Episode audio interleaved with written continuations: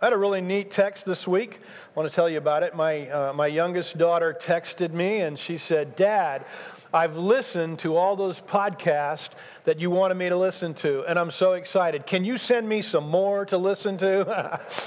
so I did, and then the next day she texted me. She said, Dad, I stayed up till three in the morning listening to those podcasts, and I'm going to listen to them again. And so that's just really, I tell you what, this dad was. Uh, this dad was excited, uh, was excited about, uh, about that. Open in your Bibles to Micah, if you would.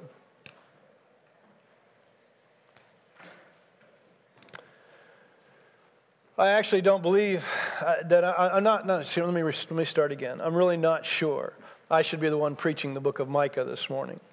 One of you called me this week. You had been reading the message of Micah, and in your brokenness, you were weeping weeping over the message of Micah. It was easy for me to hear over the phone. It was easy for me to hear over the phone that that was a holy moment and that God was speaking to me through their brokenness, and God was obviously speaking uh, to them. And it's not that I don't, being honest, it's not that I don't already feel inadequate to preach, period, but to preach the minor prophets. It's, it's been even harder um, you know, uh, for me, I've, I felt very inadequate in preaching the minor prophets. And so I just tell you that this morning I feel doubly inadequate in preaching this because I'm going to preach it, although, like I said, I, I wasn't sure that God wasn't trying to direct someone else to preach. Let's pray. Father, help me today to do well, Lord, with, with this message of Micah. Lord, and give us ears. Lord, please don't, please don't let us tune it out because it's not something we want to hear or it's something we feel like gets, gets hammered too much. Lord, I, I pray that you would give us ears to hear what it is that Micah said on your behalf to the, to the Israelites and what you would want to say to us this morning. So help us to have ears to hear. And Lord, again, just help me to do well in this preaching part. And I pray in Jesus' name. Amen. The first book, I mean, first verse of the prophetic book of Micah tells us who the author is. It names him as Micah. But beyond that, we know very little. His parentage isn't given, though his name suggests that he had a godly heritage. His, the shortened, his name is a shortened version of Micaiah, and it means who is like the Lord.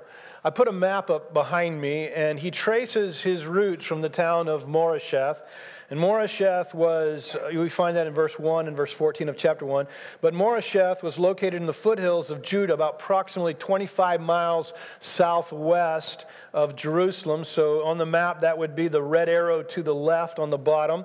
Uh, Amos, you'll remember, was from this general vicinity as well. The arrow on the right is where Amos was from, about 15 miles southeast of, of Jerusalem. The white arrow, my attempt to make a white arrow is Jerusalem, okay? So uh, that is where these two men hailed from.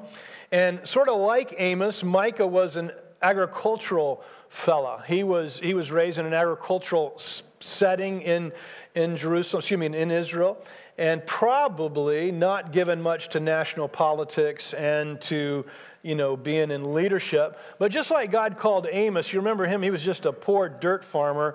God called him to go to the northern kingdom of israel. God is going to call micah to stay in the south and to prophesy to the southern kingdom of judah and to the people and princes of, of jerusalem in particular Micah places his prophecy between the years of 750 and 686 BC because he said he prophesied during the, during the kingships of Jotham, Ahaz, and Hezekiah. Obviously, you know, he did not prophesy, I don't believe, for 86 years but he was, was prophesying during their reign, so some of that in some of that time. Micah is a contemporary of Isaiah. Isaiah is a major prophet. He left major writings behind. In fact, he's probably one of the most prolific of all the major uh, prophets. And uh, they were contemporaries. I read Isaiah 58 just a few moments ago because I believe the message of Isaiah 58 is actually the message of Micah, which we'll see in just a few moments. The verbal similarity between Micah 4, 1 through 3, and Isaiah 2, 2 through 4 tells us that one of them quoted the other, that one of them is copying the other. Which one copied who? Interpreters are divided over that. Did Micah use uh, Isaiah's writings? Did Isaiah use Micah's writings? or, you know, it could be that the two men lived in such proximity to one another and they were such contemporaries and they were prophesying at the same place and, and their message was so similar it could be that you know they heard each other speak.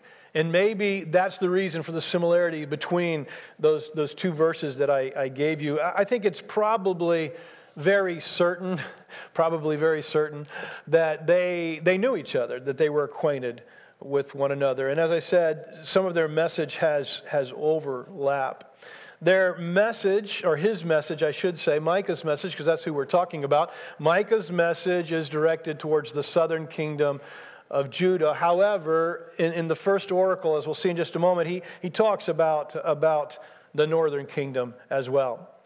Now, Micah's message is like that of all the prophets. If you've been with us and if you stay with us through this series of the 12 minor prophets, their, their message is really all the same. It is primarily calling out sin, sin in national Israel.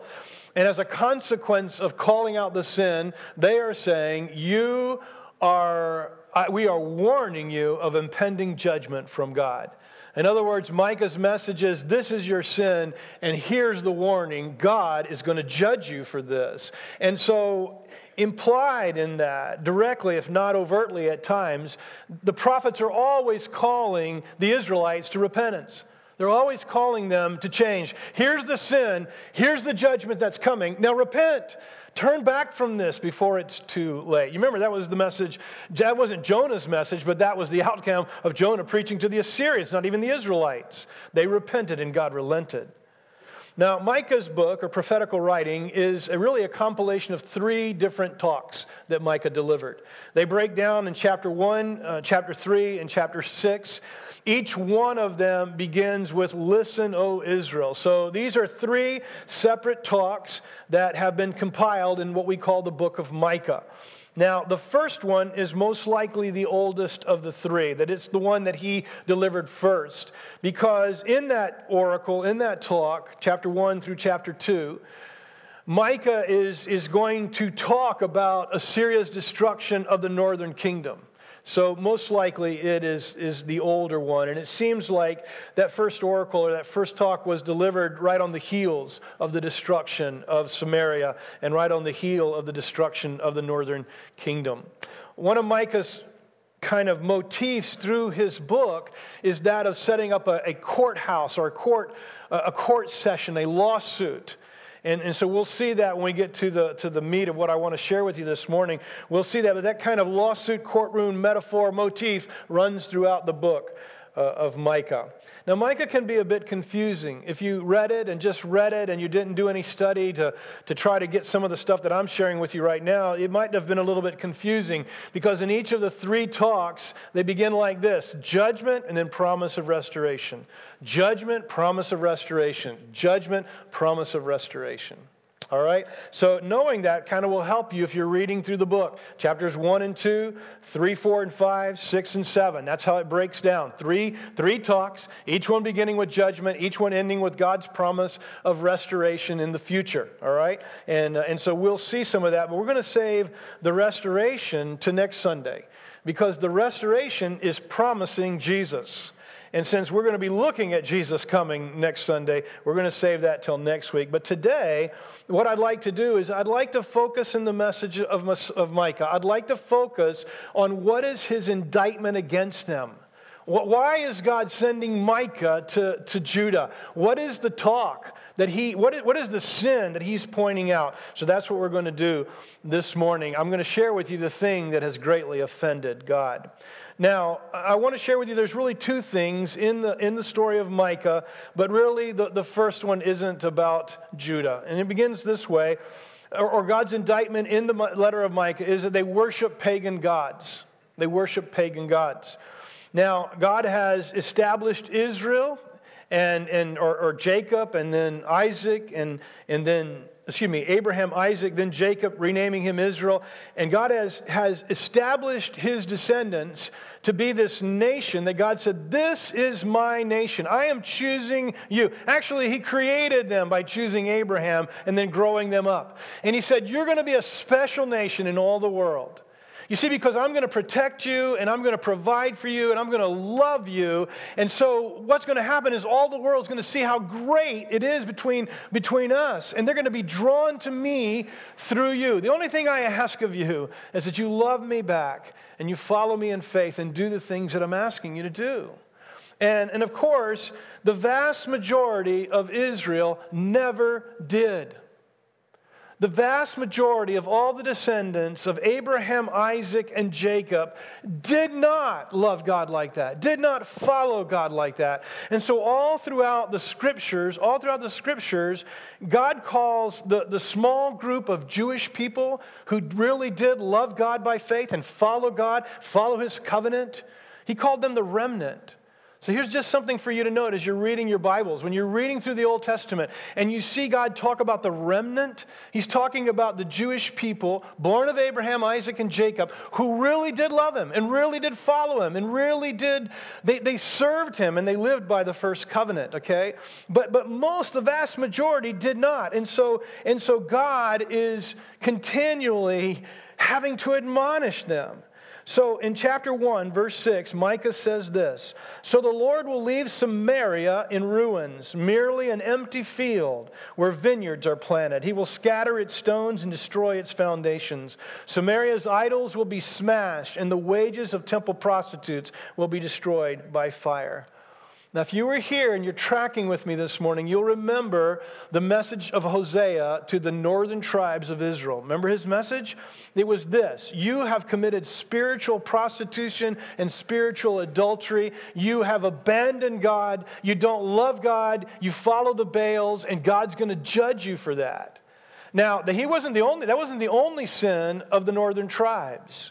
But that was the sin that Hosea pointed out, and that's the sin that Micah is mentioning here one of, of spiritual prostitution. But notice this it's really directed at the northern kingdom. And so, one of the things that I did is I, I went back through the book of, of Micah and I read it twice, asking myself this question Is Micah directing this at Judah as well? And the answer is no. I mean, you do not find Micah directing spiritual prostitution as God's indictment against Judah, but it's in his, it's in his letter against the northern kingdom. Everybody following me?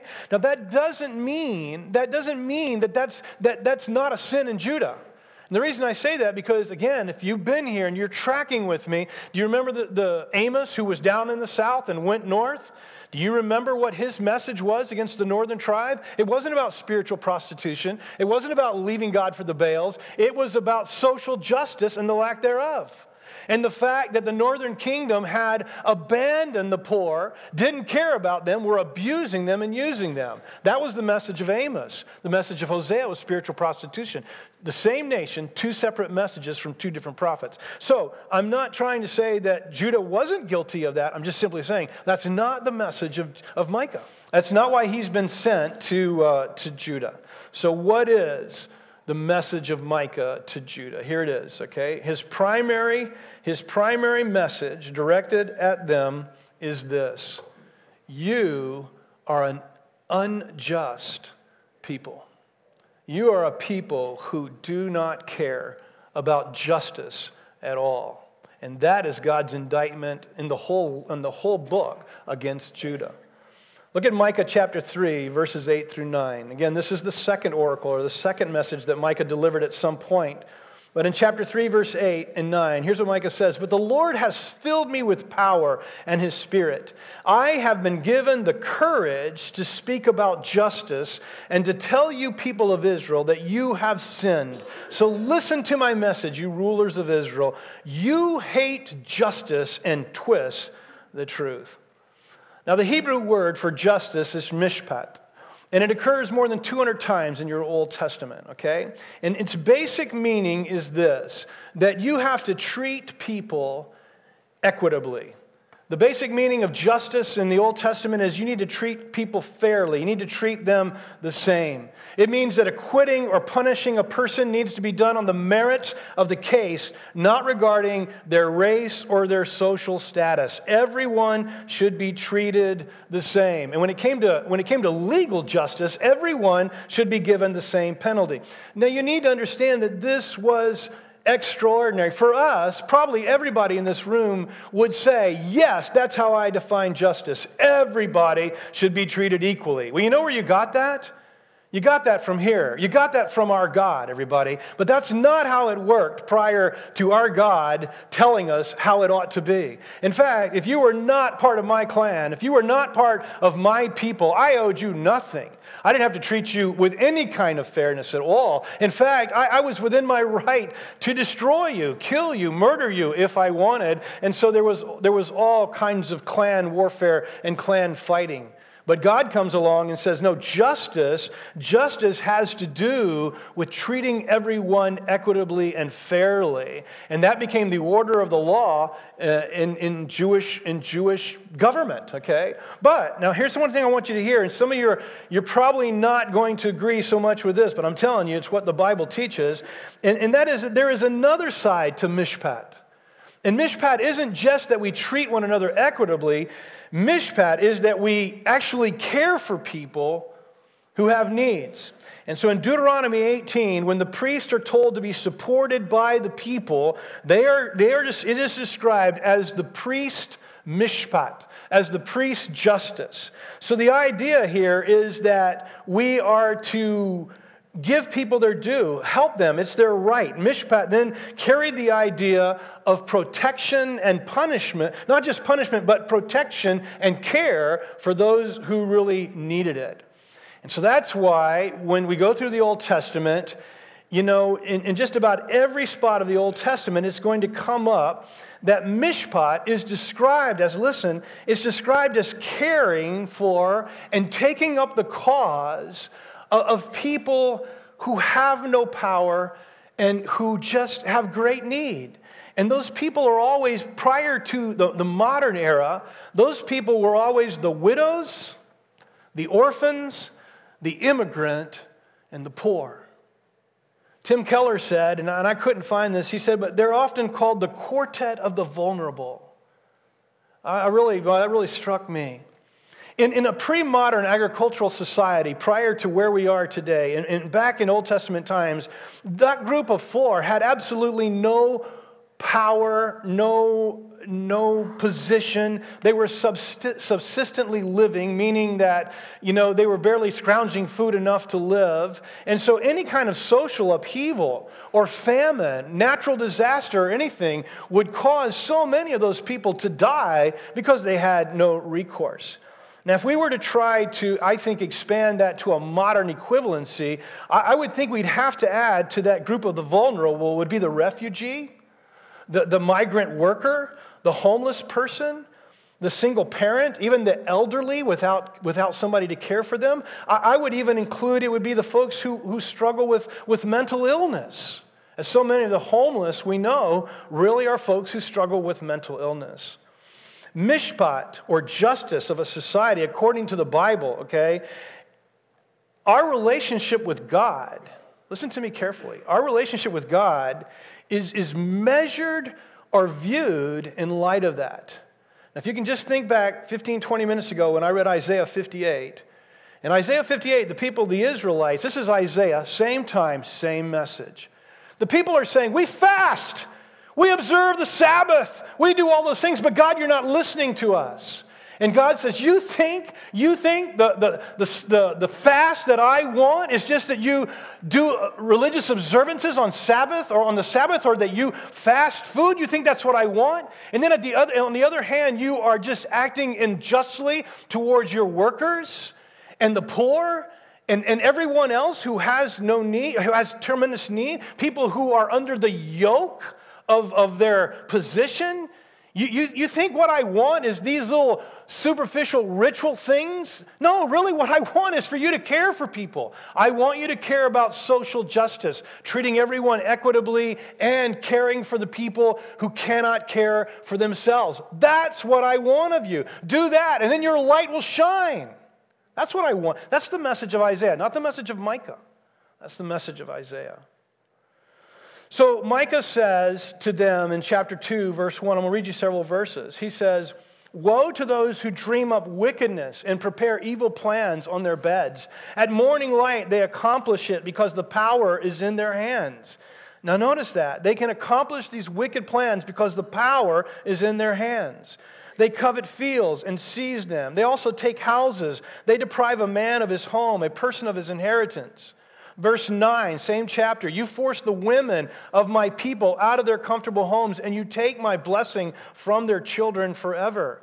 Here's the picture that Micah is painting people in power people who have money, people who are in positions of authority, they are using those things to wrongly force women. Remember, women have no power in culture and society, and they're forcing women out, taking their homes, taking the blessing of their children forever chapter 6, verse 9. So listen to my message for the city of Jerusalem. You store up stolen goods and you use dishonest scales, but I, the Lord, will punish you for cheating with weights and with measures. You rich people are violent and everyone tells lies.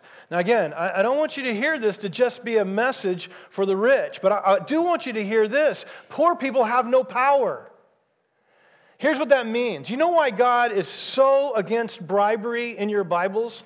You know why he, he condemns bribery from beginning to end? Because who can do the bribing? The rich can do the bribing. Can a poor person bribe you? They have no power. They have no money. They have nothing to bribe any official. And that's why God says social justice is that we treat everyone equitably. In other words, that we don't have judges and police officers and, and, and congressmen and mayors who are using their power to somehow get rich themselves and taking advantage of the folks who, who do not have power. But again, I want you to understand it's not just all of us would probably agree with equitability. All right? That's not the problem is I'm telling you that justice has to do with not just that we say everybody is treated equitably. Justice is that we help lift up people who don't have power, who don't have the ability to lift themselves up. Our social justice is that we, social justice in the Bible is that we help lift up our brothers and our sisters and people around us. He especially levels these accusations against the leaders. Chapter 3, verse 1 of Micah. And then I said, Now listen, leaders of Jacob, you rulers of the house of Israel, aren't you supposed to know what is just? You hate good and love evil. You tear off people's skins and strip their flesh from their bones. You eat the flesh of my people after you strip their skins and uh, from them and break their bones. You chop them up like flesh for the cooking pot, like meat in a cauldron. Now, Micah is not accusing them of cannibalism. He's using that metaphorically. He's saying, Look, it's like you're cooking, my, you're eating my people, you're destroying my people. In chapter, nine, chapter 3, verse 9, drop down a couple of verses. So listen to my messages, you rulers of Israel. You hate justice and twist the truth. You make cruelty and murder a way of life in, in Jerusalem. You leaders accept bribes for dishonest decisions. In chapter 7, verse 3, people cooperate to commit crimes. Judges and leaders demand bribes, and rulers cheat in court. The most honest of them is worse than a thorn patch. The most honest of them is worse than a thorn patch, he says. But then there's something else about, about justice that I think we need to understand. Justice in our Bible is, is so linked with, right, with the word righteousness, okay? And, and it's really funny because the same word uh, for, for righteousness in the Septuagint translates into justice in the Old Testament, and we translate it into righteousness in the New Testament. You understand what I'm saying? The Septuagint is the Greek translation of the Hebrew Old Testament. The same word righteousness is translating the word justice in the Old Testament. But it's always translated, it's always in English, we'll put it as justice, or they would always call it justice there and righteousness in the New Testament. And here, here's kind of the here's the relationship between those two things. Okay, righteousness is so often associated with my own rightness, my own personal righteousness before God. Justice has to do with the community. Justice is how, how we do righteousness together as a group. When we talk about righteousness, so often we're looking at ourselves. But here's the connection right living leads to the pursuit of justice. And the pursuit of justice demands righteous living. Both of those are a reflection of the character of God, and they both depend on each other.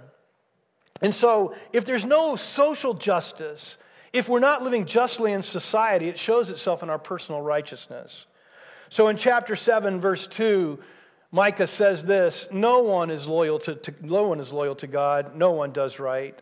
In verse 6 of the same chapter, he says, Sons refuse to respect their own fathers, daughters rebel against their own mothers, and daughter in laws despise their mother in laws. Your family is now your enemy even spiritual leadership, the prophets, the preachers of the day, Micah 3:5, you lying prophets promise security for everyone, anyone who gives you food, but disasters for anyone who refuses to feed you. So if the prophet comes up to you and says, "Can I have some money?" then he'll prophesy nicely about you.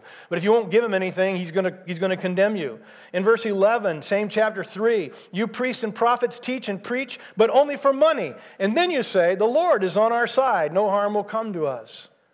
The people of Judah are, are they're, they're here's, here's what they don't accept Micah's message. In verse 6, they say, Enough of your preaching, that's what you tell me. We won't be disgraced, so stop preaching. That's the word of the Jews to the, of the Judahites of, the, of Israel to Micah. Stop preaching. We don't, we've heard enough. We won't be disgraced by your preaching. Micah retorts to them in verse 11. He says, The only prophet you want is a liar who will drink and get, who will say to you, Drink and get drunk. The only person you want is somebody who is going to say what you want him to say about yourselves. That's the kind of preacher you want, who calms your, con- calms your convictions but doesn't confront your sinfulness.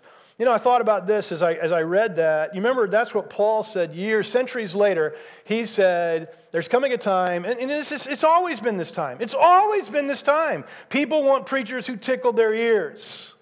People want preachers who are just going to say what, um, what you want them to say. You know, I've had several people over the years say, you know, Jimmy, I've stopped coming to church because, and I just, I don't want to feel beat up. And I'm telling you something, I've said this before, I'll say it again. I don't want you to feel beat up. Man, I want you to leave here encouraged, not, not beat down by the Word of God. I want you to feel loved by God when you leave here. I want you to feel good about who you are in Christ. I mean, listen, God so loved you, He sent Jesus to die for you. I don't want you to leave here being all beat up. But at the same time, you know, we, we, we have to be true to what God says. And such is the case in this message that Micah is delivering to the people. And so we have to say what God says. So this morning, let's, you know, there's in chapter six, the first part of chapter six, Micah really confronts this sin. And, and this is where I want us to, to focus in for just a few more minutes before we end. In Micah chapter 6, beginning with verse 1, turn there in your Bibles if you have it. And, uh, and, and Micah says, let's, let's have a trial, you and creation. You guys and God before creation. And so he starts off and he says, My people, what have I done to you and how have I wearied you? Answer me. Indeed, I brought you from the land of Egypt and ransomed you from the house of slavery. I sent before you Moses and Aaron and, and, and Miriam. My people, remember now what Balak Balak, king of Moab, counseled, and, and what Balaam, son of Peor, answered, and from Shittim to Gilgal, so that you might know the righteous acts of the Lord.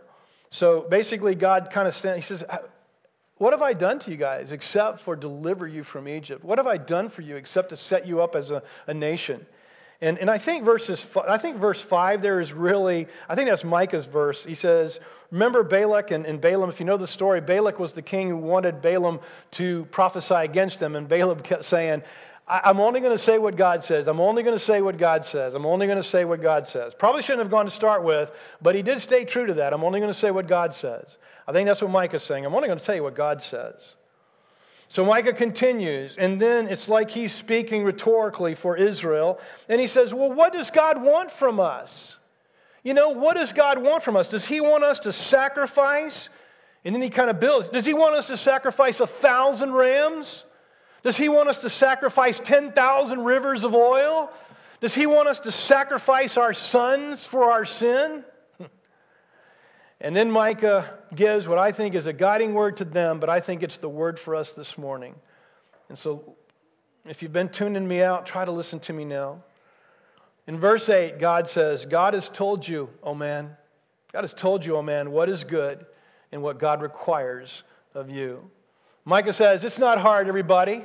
It's not hard and it's not hidden. It's been very, very clear. God has shown you from the beginning what He desires of you. And it's not animal sacrifices or oil sacrifices, or heaven forbid that you would sacrifice your sons. Now, don't hear me saying, don't hear God saying that the sacrificial system is not important. It was. It was, an, it was an illustration, a demonstration of our faith in God. But it was the flower, not the root. It was the thing we did in response, it wasn't the cause. So Micah now enumerates three things that God has made clear to his people when it comes to, to justice. Here they are. Number one, he says, God has shown you, God has shown you what to do. It's really, really clear. Here it is. Do justice. Do justice. Now, I think it's pretty clear what I've, what I've said justice is. Justice is treating everyone fairly uh, in society and in, in its caring for the marginalized. But I want to re- share a story with you that Tim Keller shared from his early young life, and it really made an impact on me. So, this is Tim Keller, and this is what Tim says. When I was a professor at a theological seminary in the mid 80s, one of my students was a young man named Mark Gornik. One day we were standing at the copier, and he told me that he was about to move to Sandtown, one of the poorest and most dangerous neighborhoods in Baltimore. I remember being quite surprised. And when I asked him why, he said simply, to do justice. It had been decades since any white people had moved to Sandtown.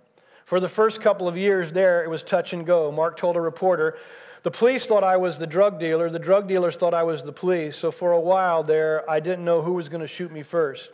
Yet over the years, Mark, along with the leaders of Sandtown community, established a church and a comprehensive, a comprehensive set of ministries that have slowly transformed that neighborhood.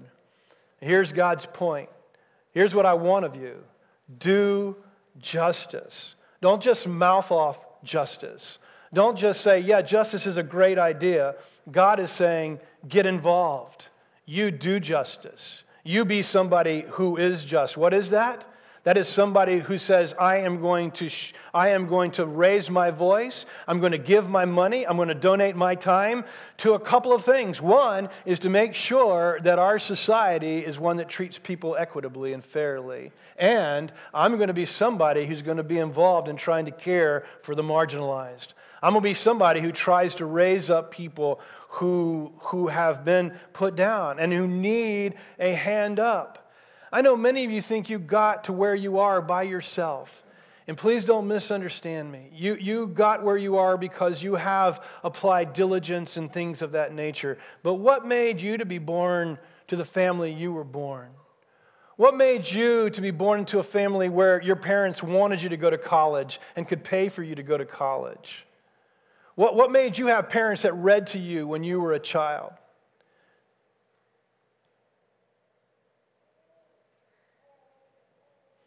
So, yeah, you got there somewhat on your own, but you also had immense blessing in where God, I don't know how it works, where you got to be who you are and where you are.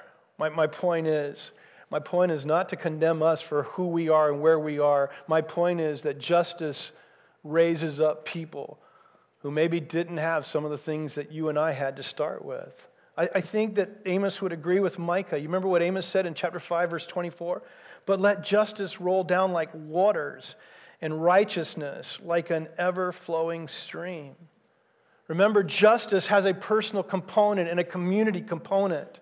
See, and the personal component is me being straight myself, being, being a, a holy man who lives God's will out for my life. And so I personally fight for justice and fairness, and I seek to increase myself, myself, the, the, the powerless and the marginalized. I seek to increase them and raise them up. Now, some of you are saying this. You're saying, Jimmy, life's not fair. Don't you know that? And absolutely, I know that. I, I know it's not fair. But maybe that's why God calls us to be people of justice. Are you listening to me?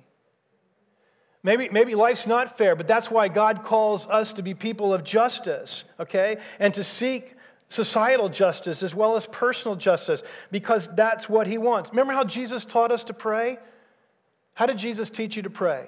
Our Father, who art in heaven, holy be your name. What's next? Your will be done on earth even as it is in heaven.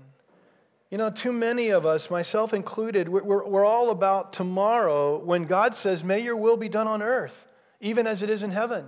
And you know what? He's left us of, as agents of justice to bring about His will on earth, to, tr- to, to try to bring about the kind of world that God desires. Yes, I know that we need Jesus. He's going to be the final Prince of Peace who's going to come and, and, and do it. But you know, in the meantime, we've got a mission. And the mission is that we need to care for justice because God cares for justice. And, and, can I say, I am not speaking to you as white American upper class people. You know, the last time I spoke on this, people confused me and they said, I'm so tired of hearing about white privilege. This isn't about white privilege. This is about you being a follower of Christ, seeking to lift up people who are hurting and can't lift themselves up. That's what this is about. And this is why God says to Israel, his chosen nation, I have this against you. You don't care about justice. And so, if there's something that you and I need to care about, it's justice. We need to care about justice. Not just care about it, but we need to do it. And here's the second thing love mercy. Love mercy, also translated love kindness, maybe in your Bible. There's so much in the Bible about mercy. It's the fruit of the Spirit of God in our life. Mercy, mercy should be coming out of our pores. Mercy is, is more than just feeling sympathy. Mercy is actually caring. It's actually doing something to engage and alleviate the suffering and loneliness and grief of people and people who are suffering physically, emotionally, financially, spiritual crisis. We need, to be, we need to be merciful people who seek to meet their needs with generosity and self sacrifice. Mercy is a champion of the lowly, the poor, the exploited, the forgotten. Here's a good example Matthew chapter 20, verse 29 through 34. Jesus and his disciples are on the road to Jericho, and you remember the two blind guys sitting on the side of the road and they, they hear that Jesus is out there and they start yelling. They're blind, they can't see. Lord, son of David, have mercy on us. Lord, son of David, have mercy on us. And the crowd rebuked them, told them to shut up. And they shouted all the louder, Lord, son of David, have mercy on us. And Jesus stopped them and called them. And, and he says, What do you want me to do for you? And, he, and they said, Lord, we want to see. And Jesus had compassion on them and he touched their eyes, and immediately they received their sight and followed him. Can I tell you, those men didn't want a feeling of mercy from Jesus. They wanted Jesus to have mercy on them and to act. I'm telling you, mercy is about acting. Not acting as in pretending, but acting as in doing. This week I read a, a, an essay by C.S. Lewis. It was on subjectivism. And, uh, and just in a nutshell, just so you'll understand the context, C.S. Lewis is arguing that there is natural law. He's arguing that it doesn't matter what culture you're from, people know right from wrong. It's, it's, it's in us. It's in, in fact, C.S. Lewis goes on to say that it's, you know, God is, you know, it's not just that goodness is good because God declares it to be good, and God, it's not that God is good because, you know, here's what goodness is. You know, God is like Anyway, I'm not going to go there. I'm, I'm kind of getting off task. Anyway, this is such a great article, but you have to read it like 10 times to understand it. But anyway, um, but he's trying to make this point that natural law, that natural goodness exists. And the people who try to say that every society just comes up with what's good for themselves, he says that's hogwash. Listen to what he says. He says, and I quote, and what of the second modern objection? That the ethical standards of different cultures differ so widely that there is no common tradition at all. So he says some people are saying that, that every culture is going to be different. This is what he continues. The answer is that is a lie, a good, solid, resounding lie. If a man will go into a library and spend a few days with the Encyclopedia of Religion and Ethics, he will soon discover the massive unanimity of the practical reason in man. From the Babylonian hymn to Samas, from the laws of Manu, I have no idea what these things are. Obviously, they're peoples from the past. The Book of the Dead, the Analects, the Stoics, the Platonists, the, the Platonists, from the Australian Aborigines and the Redskins. He will collect the same triumphant, monotonous denunciation of oppression and murder and treachery and falsehood, and the same injunctions of kindness to the aged and the young and the weak, of almsgiving and impartiality and honesty. Here's what he said in case you didn't follow that. He says, You go and check out all the ethical writings of all the people groups, and they all say the same thing. Why? Because there's natural law. You know, God's goodness, what is good, is in us. And he says, You find it there. But then he continues, and this is the part I want you to hear. He continues and he says, He may be a little surprised. That is the guy that goes to the library to look up these things on ethics, right? He may be a little surprised, I certainly was to find that precepts of mercy are more frequent than precepts of justice. But he will no longer doubt that there is such a thing as the law of nature. Here's what he's going to find out that every culture seems to care about mercy even more than it does justice. God says, Here's, I've shown you, oh man, what I desire of you. It's not hard, it's not hidden. Do justice, love mercy. And the last thing he says is walk humbly with your God. And that's a description of a man's heart. God's people depend on him rather than on their own abilities. That's what walking humbly before God is. We depend on the Lord. When, uh, when I read something like that, I can't help but think of Peter. It's, it's, it's a verse that's been ingrained in my heart since I was a young Christian. God stiff arms the proud. And that's, that's like a football term, right? You know, when the guy's trying to tackle you and you put your arm out stiffly like this to keep him from getting to you. God stiff arms the proud, but he embraces the humble. He gives them grace. I mean, he lets them come in where he's going to stiff arm the proud. To walk humbly with God is to walk in genuineness, it's to be real. It's not, it's not thinking of myself better than I am. It's being honest with myself about myself. But it's not just being honest about myself with myself, it's about being honest with you guys about me. It's about being honest before God with who I am. You know, we, we have to, walking humbly with God means I walk humbly with you. I pay attention to my sins. I know my sins. I'm more concerned with my failures than I am your failures. You see, because that's what humility does. It, it's, it doesn't hide behind dignity. You know, pride, you know where your pride wants to hide? It wants to hide behind your dignity. In other words, Ananias and Sapphira, you know, if you were here this morning for Sunday school, I mean, they lied because they wanted to look better than they were. They were hiding behind this, this false dignity. Their pride was they were sinning, they were lying. You know what, folks? We, we've got to somehow, if we're going to, here's what God wants of you do justice, Love mercy and walk humbly with God. Be honest with God. Be honest with each other. Be, be truthful. Be real. To walk humbly means to stop making excuses, stop blaming others, and confessing my sins and my failures. Can I say this to you? And this, this isn't original. I don't remember who I read it from, but as long as you call it weakness instead of willfulness, you forfeit the grace of God in your life. As long as you call it an accident and not an abomination, you forfeit God's help. As long as you call it an indiscretion rather than iniquity, you are just inviting God to stiff arm you and not to receive grace from Him to help you in your failures. To walk humbly with our God means that we're just honest about our warts, everything about us. And I don't necessarily mean that you need to come up here and confess all your failures, but I am saying you quit hiding your failures from one another. And in the confines and in the, in the loving groups that you're a part of, you're honest about where you're failing, you're honest about your weakness, you humble yourself before God and before one another. And that's what God desires of us. We walk humbly with God. We recognize that no amount of personal sacrifice, no amount of religious ritual, can replace a heart that's committed to justice and to love mercy. Israel's rhetorical questions had a three part progression. I'm done, by the way. they had a three part progression. The response of a godly heart is outward, do justice. Inward is to love mercy. And upward, it's to walk humbly with God. I want to end. I want to end um, talking about Jesus, if I could okay? Even though I'm going to talk about Jesus for Mike, I just, I just want to talk about Jesus when it relates to this, to this justice thing, okay? Here's how I want, I want to talk about Jesus in two ways.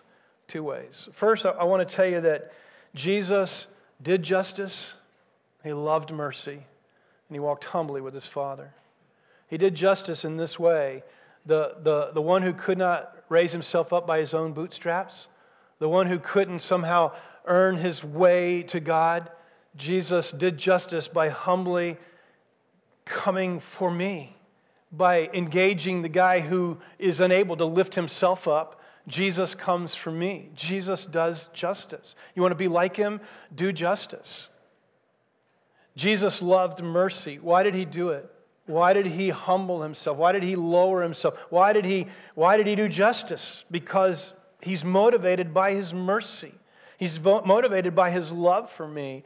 And humbling himself to do justice and to show mercy, he was willing to let go of the glory of heaven. And again, in, in my estimation, and this is just Jimmy, because I know some Christians would disagree with me, and they would say that the kenosis, by the way, that's the word for lowering himself. The kenosis of Jesus is that he lowered himself in the sense that he let go of the glory of heaven. I want to tell you, I believe the kenosis of Jesus was even greater than that.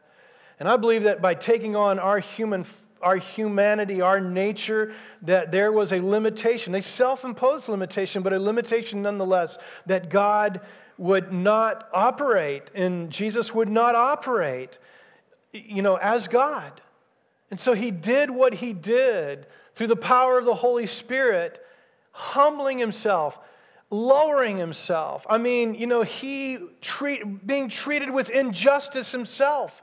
Someone who was marginalized, who was absolutely poor. He came into this world being born in a manger because his mom and dad were in a city and there weren't even any place. They couldn't, they couldn't rent a nice place. So Jesus is born and laid in a feeding trough. And then when he dies, he has only one piece of clothing left. That's it. That's all he has. So he was willing to lower himself to do justice because of his mercy.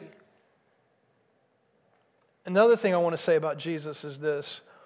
You know, I'm, I'm not trying to guilt any of you, any of you, into doing justice, to caring about the poor and the marginalized, because you know what? It'll never, ever work.